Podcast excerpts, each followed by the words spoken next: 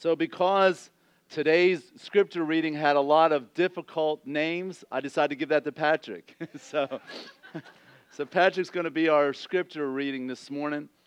And uh, let me just say, man, that last song, I was, you know what I was thinking of? Because this morning we're talking about Abraham, and we're starting there. And when it says, there's no mountain you won't climb up, I'm going to give you a little spoiler here. In a few weeks, we're going to talk about Abraham climbs the mountain with his son, Isaac, to sa- willing to sacrifice him there.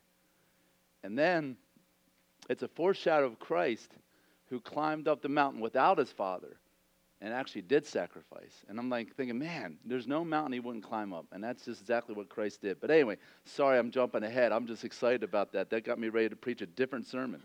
Patrick, how you doing? Good. It was good to hear you on the drums this morning.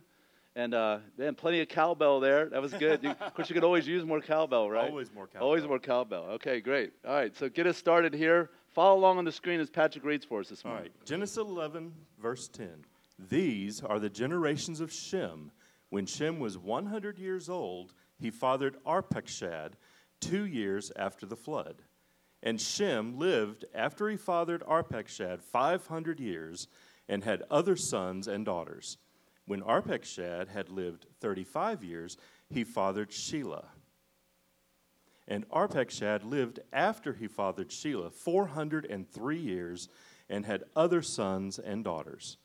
When Shelah had lived 30 years, he fathered Eber. And Shelah lived after he fathered Eber 403 years and had other sons and daughters. When Eber had lived 34 years, he fathered Peleg. And Eber lived after he fathered Peleg 430 years and had other sons and daughters. When Peleg had lived 30 years, he fathered Reuel. And 19 years, er, and Peleg lived after he fathered Reuel 209 years and had other sons and daughters. When Reuel had lived 32 years, he fathered Serug. And Reu lived after he fathered Serug 207 years and had other sons and daughters. When Serug had lived 30 years, he fathered Nahor. And Nahor lived after he fathered Nahor 200 years and had other sons and daughters. When Nahor had lived 29 years, he fathered Terah. And Nahor lived after he fathered Terah 119 years and had other sons and daughters. When Terah had lived 70 years, he fathered Abram, Nahor, and Haran. Now these are the generations of Terah. Terah fathered Abram, Nahor, and Haran, and Haran fathered Lot.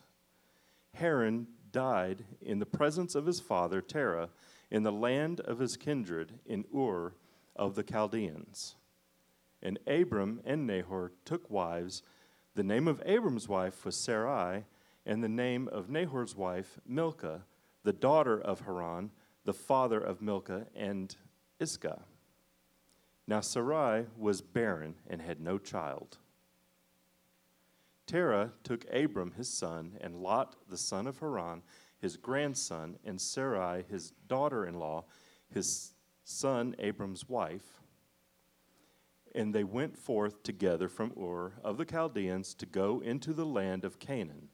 But when they came to Haran, they settled there. The days of Terah were 205 years, and Terah died in Haran.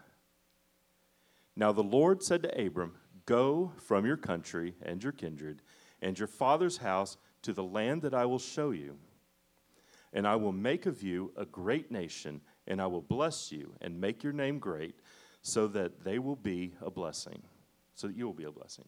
I will bless those who bless you, and him who dishonors you I will curse.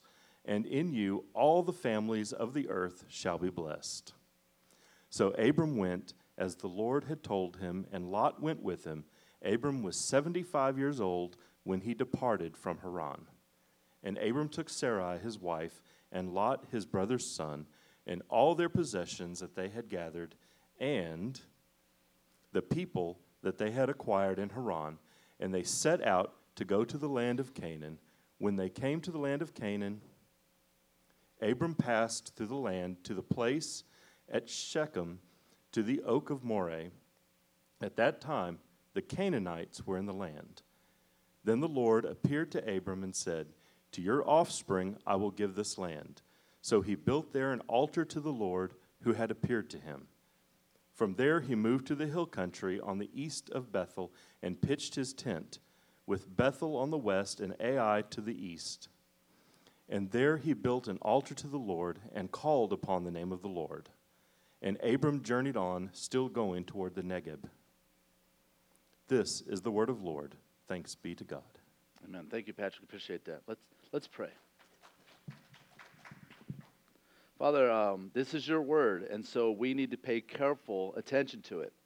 Even difficult passages full of long names, Lord, it's there for a purpose. So help us to understand that purpose.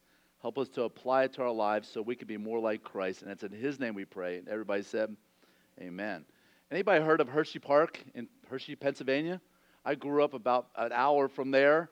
And so every now and then, as a teenager, we would go to Hershey Park as a family or with friends and have a great day riding the roller coasters. In fact, it was one of the first loop roller coasters. They had a double loop roller coaster.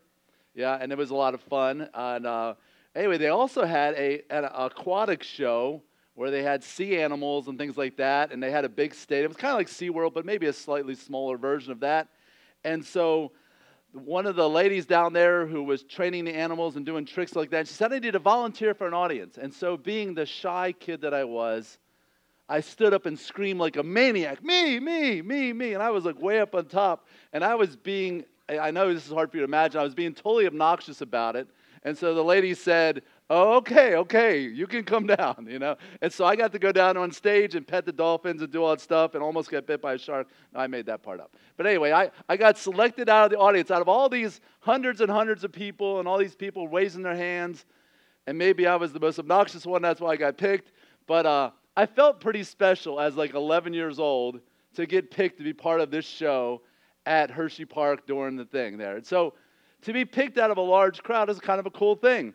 And I think that maybe, just maybe, this is a little bit of how Abram felt. We're talking a world full of a couple billion, you know, billion people, and of all the people on the planet, God chooses Abraham. But it wasn't because Abraham was being obnoxious and jumping up and down and saying, me, me, me, okay? I don't think he even saw this coming, as you will see. But we're really, we're at a critical point here in Genesis, and I'm actually surprised how fast we've gotten here. The first half of Genesis is all about the origins of, of how all these things came into be. We see how the whole universe came into be right there in verse 1 of chapter 1. We see how man came into being, where we came from, and what our origins are. We see how marriage came into being and, and how what God designed it to be and what a beautiful picture of Christ and his church it would be. We also saw how where sin came from People blame sin on everything but where it actually belongs, and that is in the heart of mankind. We also saw where death came from.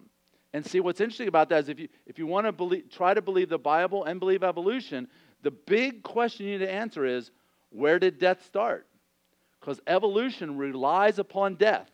Evolution depends on survival of the fittest and that the weak die out. And through selective processes, death is a big part of evolution. Well, if evolution happened before Adam and Eve, where did death come from? Where did sin come from? Those are some big questions you would have to answer if you're trying to hold on to both. And then we even saw a couple weeks ago where government came from and how God, in, in that dispensation, wanted man to rule over one another and to enforce the death penalty as well as other things. But now we're in a transition to a new half. This, the second half of Genesis from here going forward is all about God's chosen people and where they came from. So you've got the origins of the universe and the whole world and all its problems, and now you've got God trying to solve this problem by bringing up a chosen race of people called Israel. So you've seen so far this pattern of God gives man responsibility and says, do this, whether it's take care of the garden or follow your conscience or you know, have civil government. And every single time, man shows his pattern of failure. And each one of these situations is called a dispensation.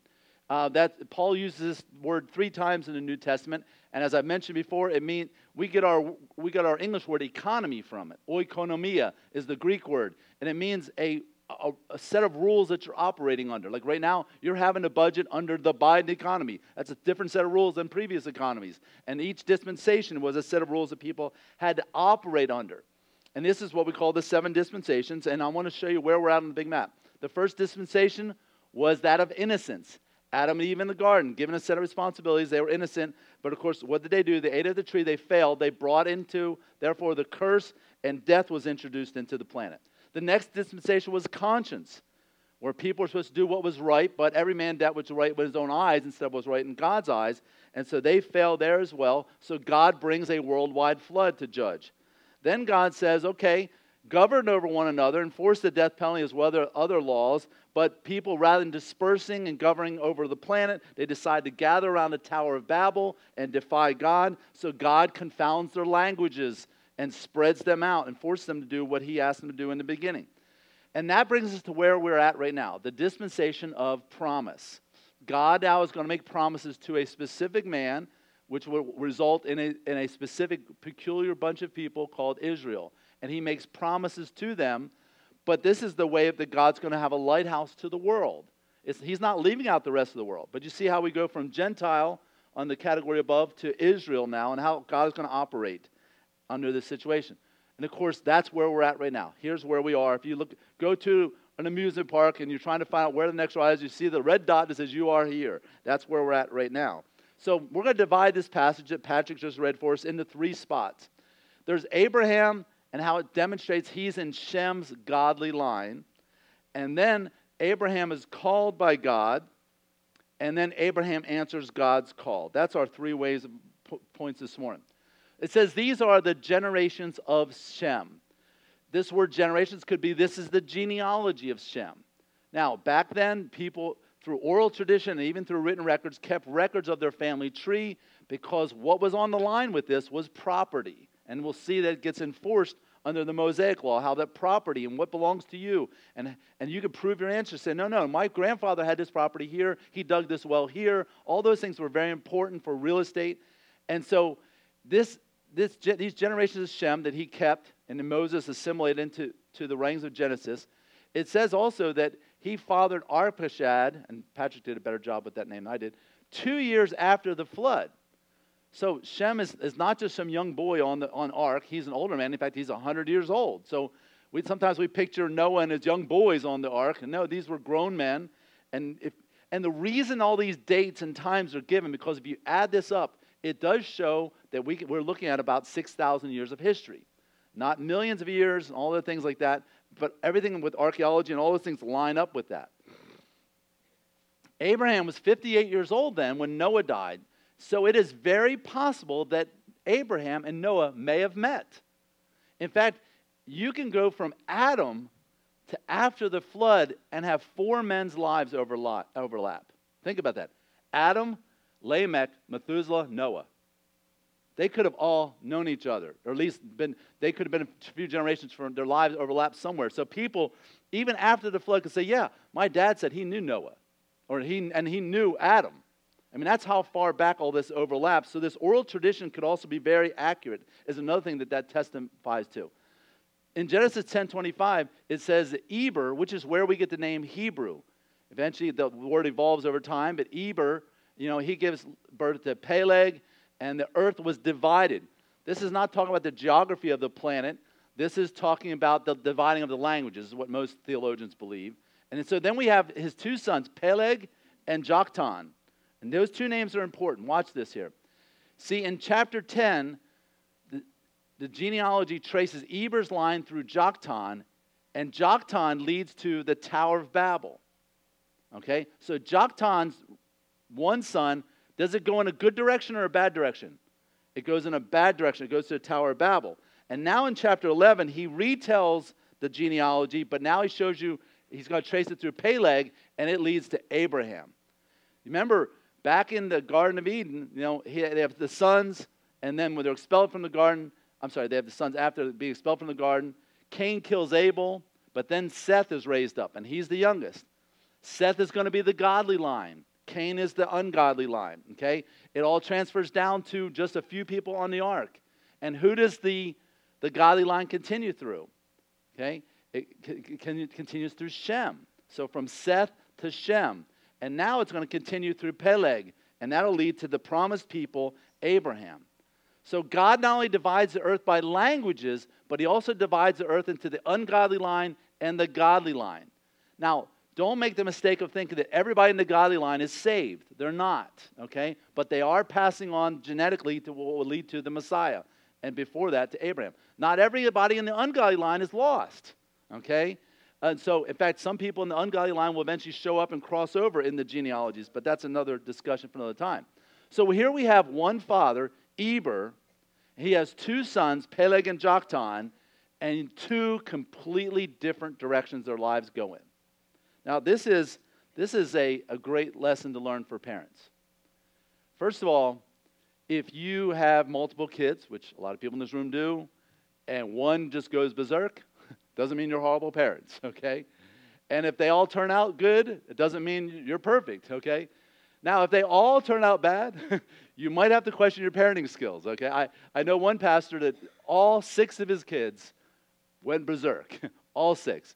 And I could trace that back to his, his way of parenting was very similar to the way of pastoring, which neither of them were very good. And so it, it was no wonder. You should take a good look at your parenting if all your kids are turning out horrible.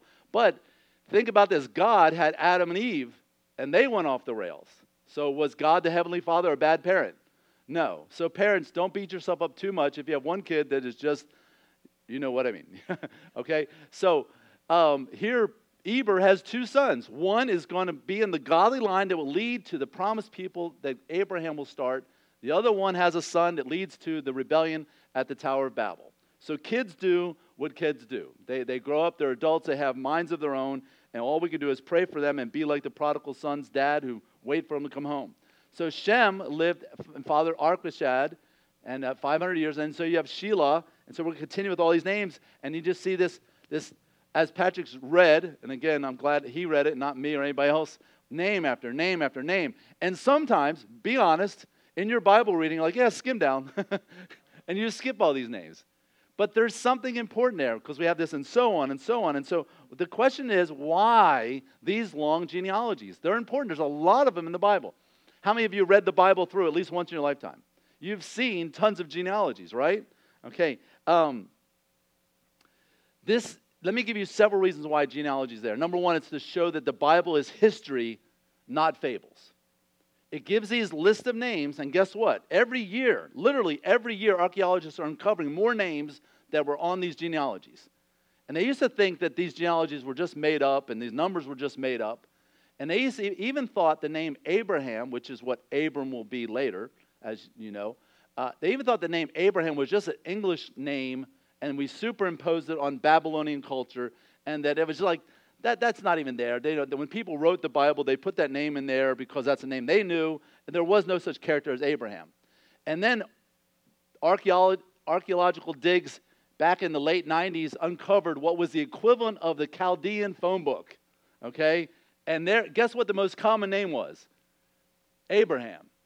It was like uncovering a phone book in Mexico City and finding Juan Juan Rodriguez, Juan Rodriguez, Juan Rodriguez, you know, just all over the place, or John Smith. It was all over the place. And again, once again, the Bible is true, proven to be true. Now, um, I'll get to the word Chaldean here in a second. Chaldean wasn't the name of it when Abraham lived there, okay? It'd be like talking about the Delaware Indians. They lived there before it was called Delaware, right? So calling it the Ur of the Chaldees was a later name so everybody would identify. So if we said the Indians of Delaware or Indians of the Virginia area, realize that that name came later, so it's not like a, contradiction in the timeline. Another reason that genealogies are in the Bible is to demonstrate God's sovereignty. Think about this God is directing history by choosing who would be born where and to who, and when, and where geographically.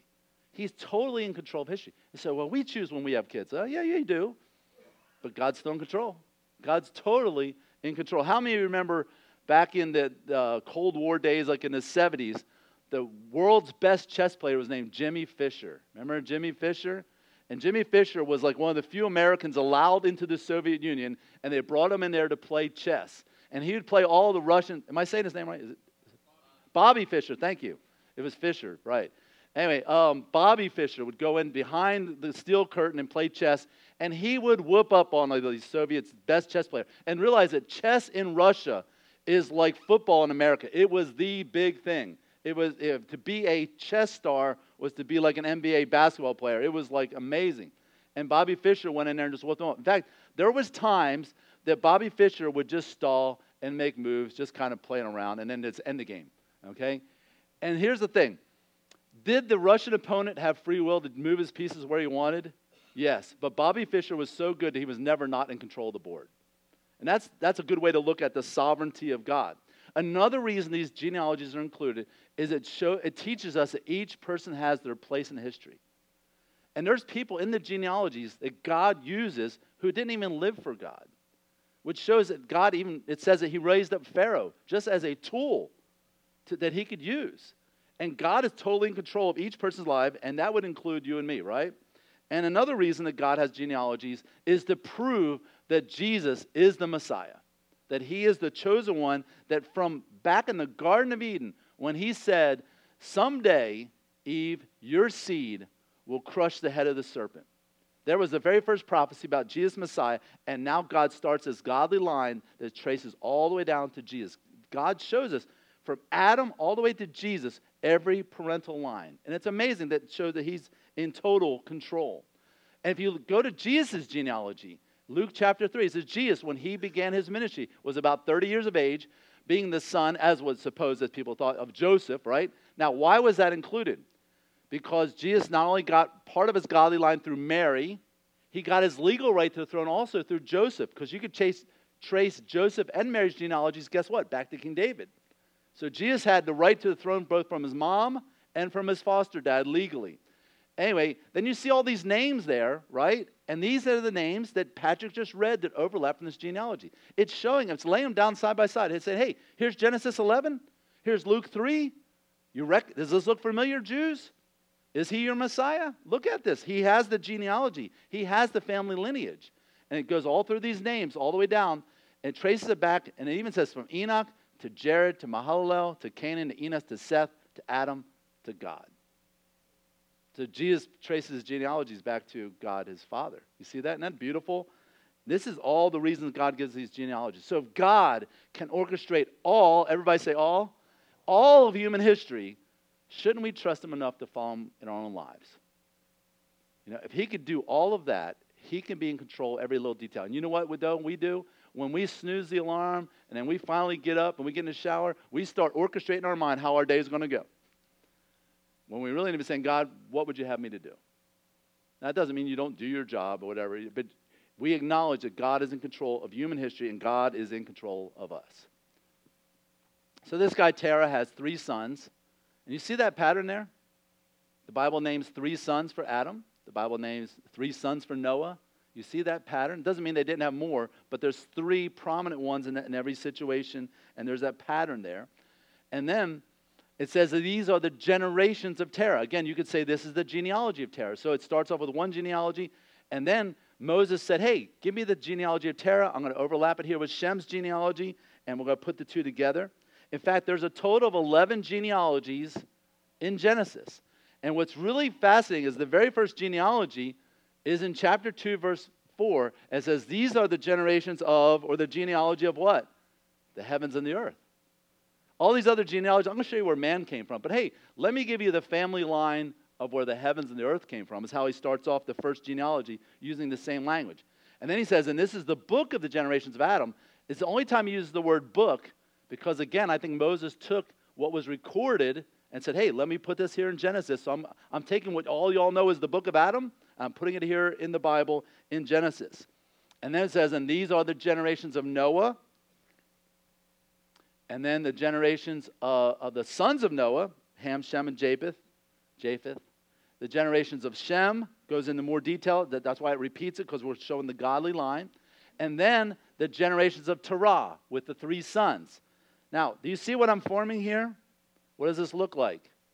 It's a chiasm. God put a chiastic structure even with the, with the genealogies. It's amazing. It's all over the Bible. And I'll tell you more about that here in just a second. So, the generations of Ishmael, which is God's son, uh, Abraham's son that he shouldn't have had, but God was still in control of that. And then Isaac, the one that he should have had. And then we've got Esau. And then we've got uh, there's Esau the Edomite, and then we've got the other Esau. And then we've got Jacob. And so even God forms a chiastic structure out of all these genealogies. It's amazing. You're, the Bible you hold in your hand, the Bible you on your phone, is the inspired word of God. And this just shows that this. I, I remember one time um, um, that guy was debating, what's his name? Um, the master, way, way, of the Master. What's uh, Ray Comfort? Ray Comfort was having a discussion with one of the world's leading atheists. And this guy had the arrogance to say, and I was showing this actually to the teens when we were going through uh, that course uh, a while back. And this guy had the audacity to say the Bible was written by peasants. I'm like, peasants put this together? I mean, chiastic structures all over the Bible, uh, accurate history all over the Bible. It just showed that he had no, either he was ignorant of the Bible, his history, or he was just flat lying.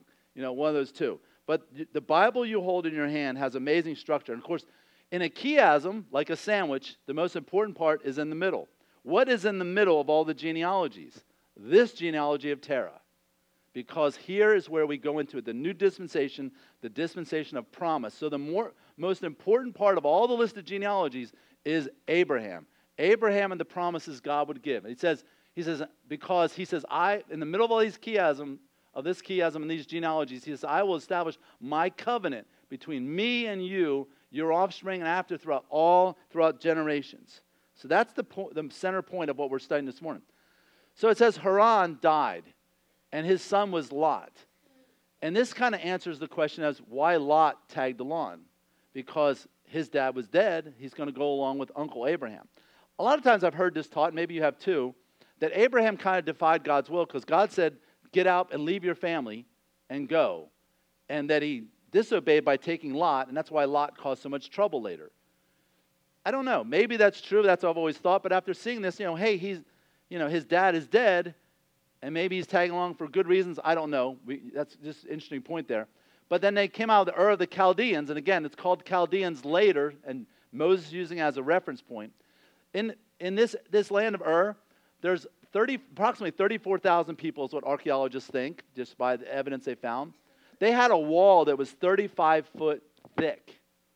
They were very uh, conscientious about the enemies around them and they were a very secure, powerful city. They, they had rivers nearby where they could import and export stuff. It was a very, very prosperous city until 2180 BC when the Gutis came through. They were like a, a Mongolian, uh, a barbarian tribe that came in and took over the city. And they occupied the city for 100 years. And guess who lived there during that 100 years? Abram did. So Abraham, being called by God out of this place, was a good thing. He was glad to get out of the occupation. A lot of times people are like, oh, Abram had to live, leave so much because the, this Ur place was so prosperous and so economic that it was a big sacrifice for him to leave. Actually, that was not the case. God was providing a way out of a bad situation. And that's what God does, right? God saves us out of bad situations where we see our need, and He's the one that saves us out of it. So you can follow Abram's path here, you know, where he starts here in the red box or the Chaldees, and he actually has to go northwest up to Haran and then down to the promised land, which is Canaan. And of course, Canaan was Ham's cursed son, right? Grand, his son, Noah's grandson.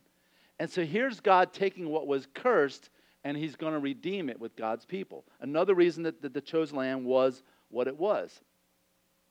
So Abram can't do this godly line by himself. He needs a wife, and his wife's name is Sarai.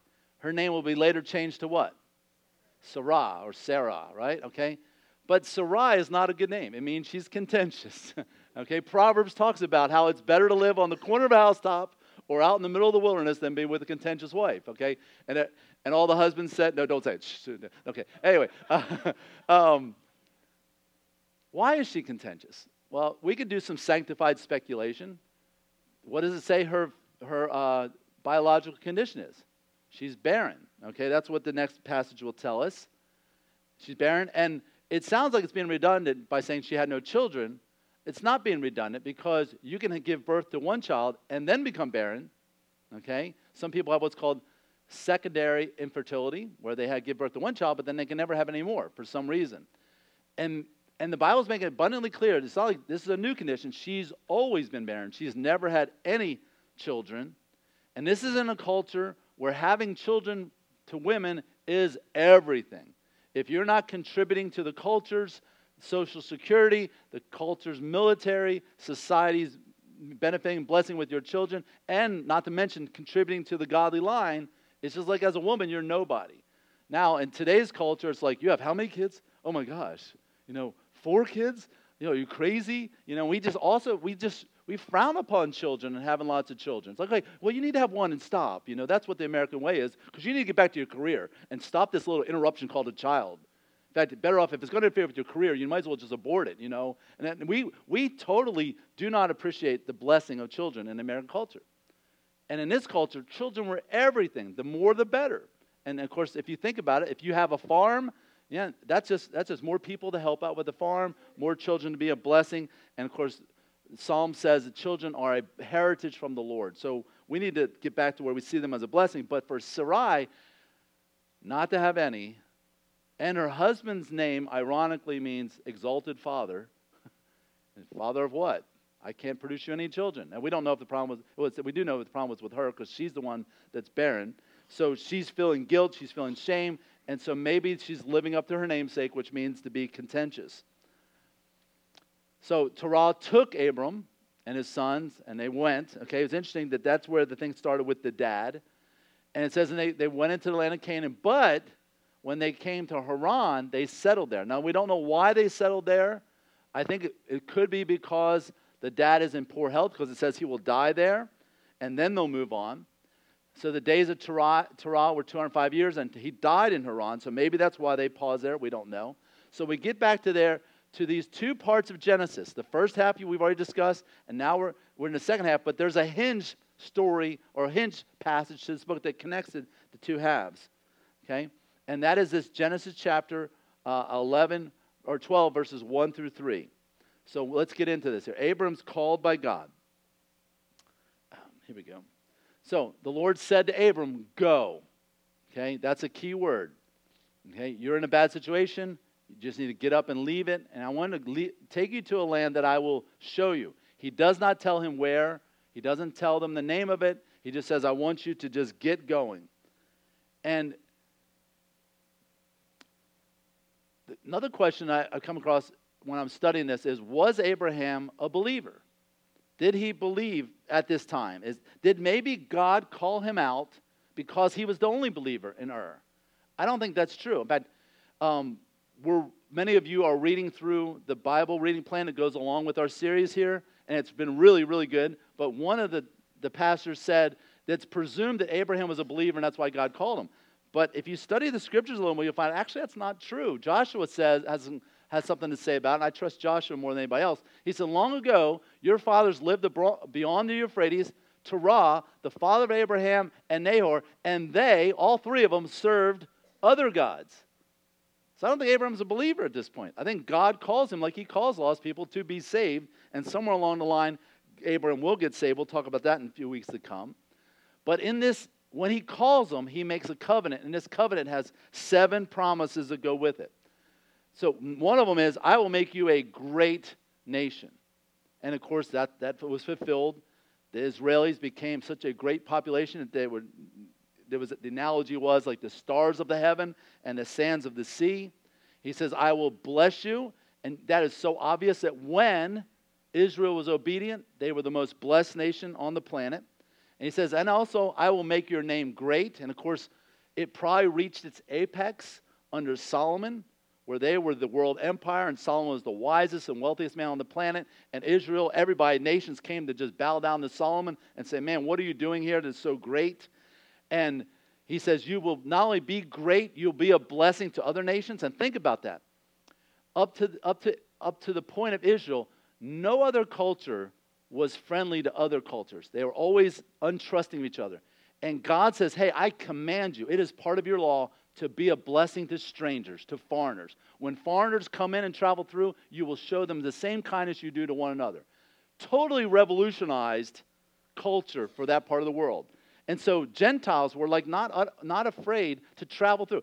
And you read your Old Testament, when they came to a foreign land, they'd be asked have permission from the king. Hey, is it okay if we travel through? We'll give you lots of money if you let us travel through.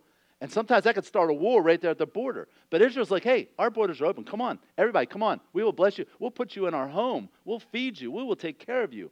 And they're like, wow, what is this place? And so Israel, when they were obedient, obedient was a great blessing to others, not only receiving God's blessing, but distributing them. And then God gave this promise everybody who blesses you, I'll bless them. Now, that doesn't mean they'll be saved, but it just means that when you show kindness to Israel, you'll receive it. And if people disrespect you, they're, yeah, they're going to pay for that. And then finally, the, the seventh promise, and, and we find it, we're not surprised it's the number of seven, right?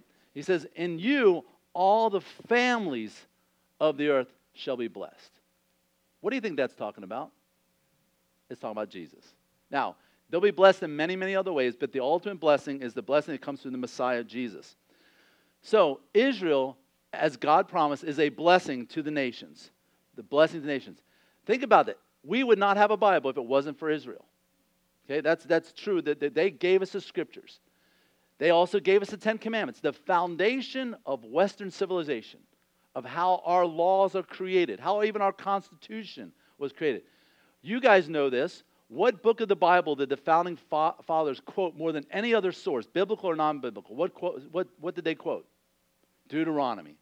The Constitution was built on the book of Deuteronomy, and that is the foundation of all civilizations that succeed around the planet to some, some degrees more than others. And then, of course, the most important thing Israel gave us was our Messiah. The list of things that Israel gave us could be, go way beyond this, but they've given us three of these major things. And, that, and that's why in Galatians, Paul says, in Christ Jesus, the blessing of Abraham, the blessing that he promised in that covenant, it comes to us as Gentiles so that we might receive the promised Holy Spirit through faith. And that's the biggest blessing of all that Israel has provided us. And Psalm 122, verse 6 says, We should pray for the peace of Jerusalem, and may they be secure who love you. And I'm not going to go into it right now, but it's an interesting study. Just watch. As nations are hostile to Israel, what happens to them in history. And when nations are friendly to Israel, how they are blessed. And we're in a very precarious situation here in the United States that we're not friendly to Israel anymore. And we're going to pay for it. We will pay for it. Okay? But you can study that on your own and make for some fascinating follow up. So, we as followers of Christ are called, like Abraham, to be a blessing to the nations because we are the spiritual seed of Abraham and we are supposed to be a blessing to others. Are you a blessing to your neighbors? Would they be glad that you live there? Or would they look forward to when you move out? Are you a blessing to your coworkers? Are people glad when you walk into the coffee room and you're glad that you and are you uh, you bring excitement and enthusiasm when you walk into the room? Are you a blessing at the family reunion? You know, we are called as, as the seed of Abraham, spiritual seed of Abraham, to be a blessing. And Abraham, I believe, like, like Joshua said, was a lost man who was called to follow God. Um, I'm sorry, Abraham was a lost man who was called to, by God to follow him by faith. That should be an exclamation point. Uh, is that your story? Have you received the call of God to go from lost to saved? From a child of the devil to become a child of God? To someone who is wandering there in darkness to enter into his glorious light? What is your story? Have you accepted Christ as your Savior and been called by Abraham? So, Abraham, we saw, is in Shem's godly line. Abraham is called by God, and now we'll look at how Abraham answers God's call. So, Abraham went just as the Lord told him. Man, I wish that was true of Gary all the time. God says, go, and I'm like, oh, do I have to go now? Do, can I afford to go? Well, well, what if I go this way instead of that way? You know, it's just like Abraham went, boom, no discussion, no argument, no Jonah here. you know, Jonah goes the opposite direction, right? Abraham, like, no, okay, I will go. I will get out of here. And um, Hebrews 11 says, by faith, Abraham obeyed when he was called. That's how we do it. And we know that faith isn't even of ourselves, it is a gift of God. That God has dealt to every man, Romans chapter 6, I'm sorry, Romans chapter 12, God has dealt to every man a measure of faith. So no one in this room can say, well, I, I would believe if God would just give me faith. The Bible says he has dealt to every man. Everybody say every man. And that, that's gender neutral, so it means every man and woman, child. Every man a measure of faith. The question is, what do you do with it? The disciples came, to Jesus and said, Hey, Lord, increase our faith. And Jesus, like, you're asking the wrong question. You're asking for the wrong thing. He said, if you take a grain of a mustard seed and you put it in the right place, you'll move mountains. It's not how big your faith is, it's what you put your faith in. You know, two people could have get in an Uber driver, a car, get in the car, and one could be totally confident. I've done this a million times and get in there, and it turns out that Uber is a creep and bad things happen. Another person's like nervous and all, you know, uh, uh, squeamish about doing this, and I don't know if this, I've never done this before, and they get in the car and they have this much faith, and they and they're nervous the whole time. And they get to the airport and they get out, okay, thank you, and they get on their plane like, phew. One had a ton of faith and went in the wrong direction, and one had little faith and they ended up in the right direction. So is it how much faith you have or where you put your faith? Say, put your faith in God, put your faith in His Word. And Abraham, maybe he was anxious about this, but the Bible says he went he went by faith, the faith that God gave him, and he went out not knowing where he was going. Now, God does this sometimes. Don't, don't put God in a box where he does this all the time. Sometimes God makes it abundantly clear where you're going, and sometimes God says, hey, just trust me. Just trust me. You know, just like you know, your significant other, other will blindfold you and lead you by the hand into the kitchen, you know, and you're not like, oh, you're going to kill me with a knife or what? You know, of course, you trust the person as they, because there's probably some great surprise at the end. Um, over nine years ago, nine adults and 15 kids went out by faith to start Revolution Church. We had no idea where we were going, did we, Patrick? Remember that day we drove around on a field trip thinking well, we could meet there, we could meet there. You know, we don't, we don't, we don't know where we're going. We, we know we're going. We're committed to go. We don't know if anyone's going to show up. And of course, you know, somebody stepped up and said, hey, here's a business. You can meet here on Sundays because we're closed Sunday morning. And man, God blessed. And God did great things. But we didn't know where we were going. And sometimes you can't know all the answers. And your desire to know all the answers before you go is called control. And you got to give it up. You not just have to give it up, you have to give it to God and say, God, okay, I will trust you. I will trust you that you will lead us in the right direction. And God blesses those things. So Abraham went, and Abraham was a young guy, so he's able to do it, right? Now he's 75 years old. No excuses, right? If Brother Carl can be here every Sunday, 84, brother, right? Still uh, uh, 84? I don't know if he's hearing me today. Is Carl 80? Are you 84? Have you passed it? What are you now? 85? Say, Brother Carl could be in his spot every Sunday. Man, we could say, we could say, I wasn't feeling good Sunday morning. Man, when you get past 55, it, it hurts every morning, right? And so we can get up and we can go. So Abraham took Sarai and he took Lot and he took all their possessions. And what's interesting is he also now, in, as he's traveling along, he's picking up people because he's got cattle, he's got possessions, he's hiring people. He's going to he's going to end up getting there with a lot of people. In fact, when he rescues Lot, he has his own army. That's how much Abraham's being blessed. So he didn't lose anything by leaving the the Chaldees, okay? And the Canaanites were in the land, though. So many times God calls you to something by faith, there's going to be enemies there. There's going to be family members say, What are you doing? Are you stupid? Why are you doing that? You mean you're going to move and start another church in another area? Where are you going to go? How are you going to make a living? I don't know. We're just going. We're going by faith. I remember when I told my dad that I came home for summer camp. I was 15 years old. I said, Dad, I know what I want to do for the rest of my life. He said, What's that? I said, I want to be a youth pastor and eventually be a pastor. He said, Gary, that is the dumbest thing I've ever heard in my life. There's going to be skeptics who will sit there and say, no, that's not wise. That's not prudent. You shouldn't do that. Why would you spend your money there? And people who will question. Now, none of this condones foolish behavior. But sometimes following God to the world looks foolish. You give how much to your church? Do you know what kind of car you could be driving if you didn't give that much? And people will, will there'll always be naysayers. And here's what's interesting. Before the, the Lord spoke to Abraham, now it says the Lord appeared to Abraham. And he says, To your offspring I will give this land. So the land that was given to the cursed son of Ham is, he said, I'm going to give it back. We're going to redeem it. That's what God does. And so, what is Abraham's response when God says, Look at this beautiful land. I'm going to give this to you? What does Abraham do? It says, Abraham built there an altar to the Lord. Abraham worshiped. Abraham worshiped. In fact, we see Abraham doing this multiple times where God blesses Abraham, and Abraham says, I'm going to build an altar. I just got to say thanks. I'm gonna, And what does he do on that altar? He sacrifices an animal because he knows he may have overlapped with Adam, right? Or at least people who knew Adam is what I'm trying to say. And so he's sacrificing there as a way of saying, Thanks, I'm giving back to you, God, what you've given me. And I'm also looking forward to the Messiah that you will provide for us through this people. So Abraham builds an altar, and that's why we need weekly worship. You, every week, we have tons to be thankful for, and we need to come to God's house where the altar is, not a literal altar, but the altar of the sacrifice of Christ on our behalf for his church, and we give thanks to God for he is good. Amen? And so, it says, from there he moved to the hill country on the east of Bethel. That's a great name, amen? Bethel, okay? And he pitched his tent with Bethel on the west and Ai on the east. Now, Ai, you know, later will be where uh, Joshua's army fails because they're overconfident. And, every, and then you have Bethel. What does Bethel mean, people? House of God on the west. Notice that your geography in the Bible is important.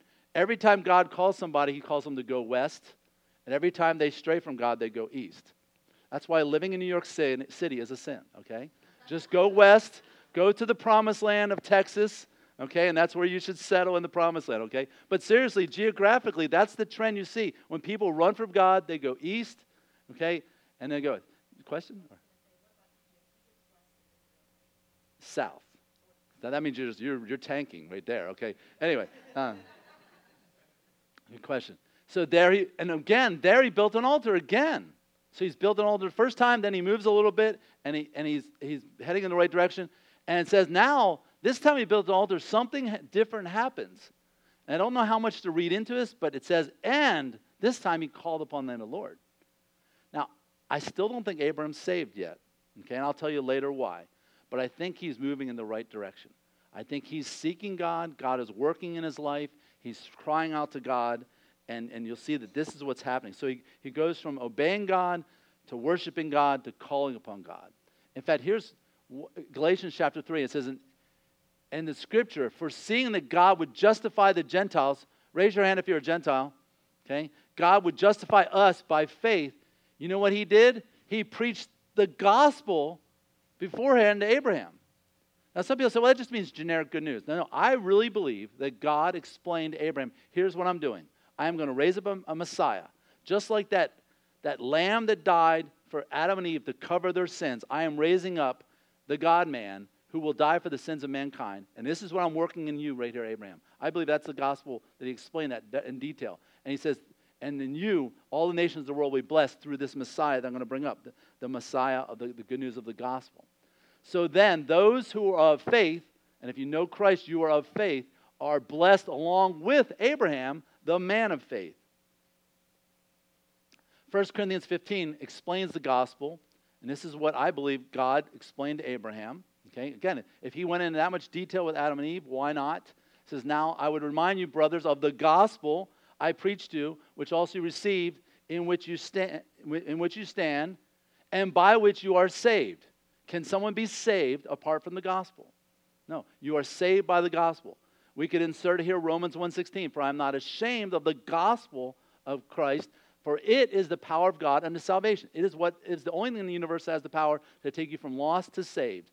So we are saved by the gospel, and then he explains what the gospel is. For I delivered to you as first importance what I also received that Christ died for our sins.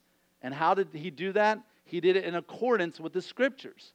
The 39 books of the Old Testament all foreshadowed and prophesied how Christ would die, and Jesus fulfilled every single one of them. Number two of the gospel, that he was buried. And number three, he was raised on the third day. That is the gospel the death of Christ for our sins, his burial, and his literal resurrection. And this is what I believe Abraham believed. Do you? Have you put your faith and trust in the gospel of Jesus Christ?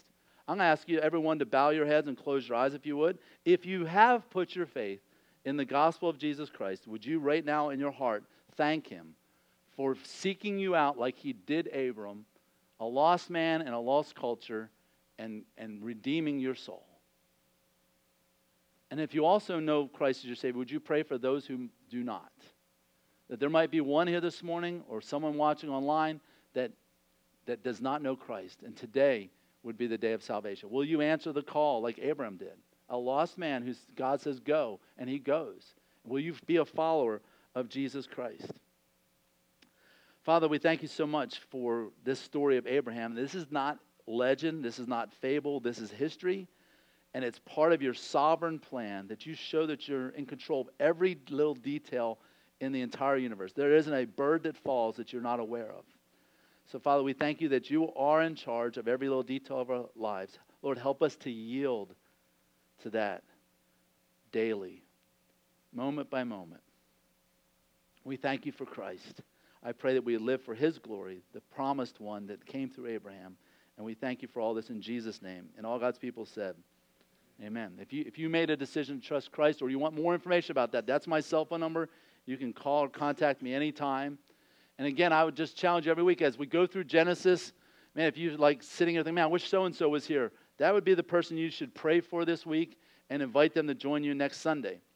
I don't know if you've noticed, but the reading plan now has changed. We're in a new segment now uh, called The Promise, section two of Genesis. And so you, I sent an invitation to many of you. If you didn't see it, you can text me and I'll try to send it out as well. Um, but find that app on the YouVersion and uh, reading plan and start that. It's not too late to try even catch up. All right, let's do question and answer session. I'm going to mix things up. Ashley, you want to help me with that today? Give Amanda a break here. Don't take it personal, man. And if you have any questions, text them in. Um, sometimes we don't have great reception in here, so if it doesn't come through, feel free to raise your hand and just ask it, okay? But we do have some that have come through. How are you, Ashley? Good, how are you? I'm better than I deserve. Like Dave Ramsey, right? Um, yeah, I was so embarrassed. I le- leaned over to Chris. I was like, "Why did I raise my hand in the middle of the sermon?" I'm so embarrassed. Did you have a question at that point or what? Yeah, that was my question. I was like, "Well, Egypt's kind of west." Oh, okay, no. So, I mean, Yeah. it's southwest. Yeah. But okay. Uh, why did God appear to Abram but told Moses he would die if he saw him? That's a good question. Yeah, that's a good question. So, um, God, when God appears, um, what's what's called a theophany, okay, but He's always veiled in His appearance, okay, because it says if any man beholds the full glory of God, he would die. So that's why even with Moses, God wanted to see His full glory, and God says, "No, that will kill you. I'm just going to hide you in the cleft of the rock. I'm going to whisk by, and you'll see my trail." Okay, so he just got to see the glory of God as kind of blurred by. And of course, God veils himself in flesh in Jesus Christ. And when he does that in the Old Testament, it's called a Christophany. So Abram will appear in person with two angels at Abram, Abraham's tent. And that's when Sarah giggles because she's like, I'm going to have a kid? No way, you know. And, and it's not really a, a ha-ha giggle. It's like, "Pfft, no way giggle, you know, unbelieving.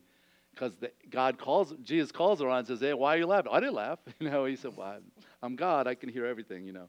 Anyway, um, so, but again, he's veiled in flesh. So even in eternity, we won't behold the full glory of God. Some people think we will, some people won't. But we see the glory of God in Christ veiled in flesh. So that's why Moses wore a veil, so because of the people couldn't handle all the glow. So it's not a contradiction. He saw God, but he saw God veiled, I believe, as Christ. I believe. In fact, if you've anybody follow the um, your kids watch Superbook, anybody's kid, okay? Yep. When they show these appearances, they show Jesus. And I'm glad. I, I think it's very biblical. So it, yeah, it's, it's, good. like the um, the man who wrestled with Jacob It- later on. He said he was like, "Well, what's your name?" And he's like, "Why do you ask my name? Since it's good." Like, and, and I think it was in another place too. Who was it that asked, "What is your name?" And the person, the man, refused to tell them his name. Yeah. Um, and and those two places are some of the clearest places or, or points of saying is the Christophany. Yeah, so the cartoon character they see in the New Testament is the same cartoon character, if you will, in, the, in these Old Testament stories. And I think that's very accurate. It's good. Yeah. All right. Um, if Abram served other gods, how might we speculate how he would recognize the voice of God? Well, other gods are no gods at all, right? They're not real. I mean, we can carve them out of wood and start calling a god. Now, um, I think it's in Second Chronicles. It says there's a demon spirit behind those. So, but this this voice actually spoke, Right. and of course, God's goodness would separate itself from the others, because obviously these other gods were failing Abram at this time. And so I don't know exactly how. We just know he, it was called. mean- Sometimes the Bible tells us how God calls, like dreams and visions and voices. This one that just says God called him. We Right. don't know. God, God spoke to him, right? Yeah, God So, do you think it might be surmised that maybe he learned from Noah, like who God is, because Noah's passing this on to the generations. Like we know who he is, and That's a maybe really good at that theory. time he wasn't super uh, active, like directly active with Yeah. the people because they were being crazy. Yeah, may, maybe he knew uh, great grandfather Noah, and N- Noah talked about how God spoke to him. And he's like, wow, this sounds just like the way Noah said God talked to him. That's a great I mean, theory. it'd have to be pretty powerful for him to literally pack up everything he has and just yeah, go. no doubt, no doubt. Very pack up good. his arthritis medicine. Okay, um, where this is asking for where in the scripture does it show uh, when Moses sees God's glory move by? What what chapter? It's Genesis. Is it Genesis? No, No, it would be in uh, Exodus. Exodus. Yeah. So y'all can Google that. I don't remember. Okay. Sorry, I don't have the Bible memorized. I'm sorry. Yeah, that's it. But uh, any other questions? These are good. The? Any, any other questions? Yes, Jimmy. Jimmy.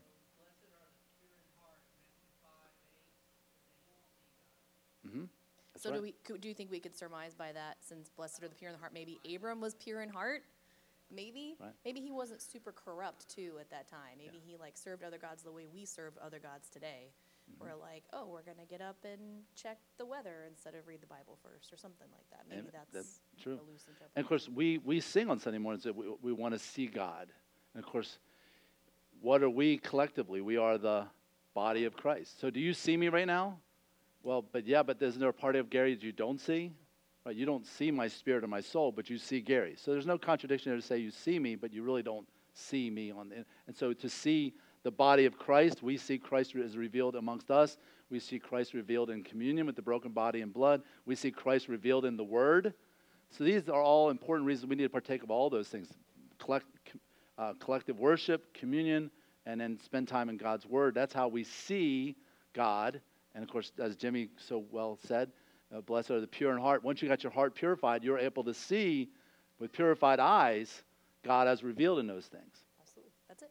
Okay, great. Well, let's um, let's stand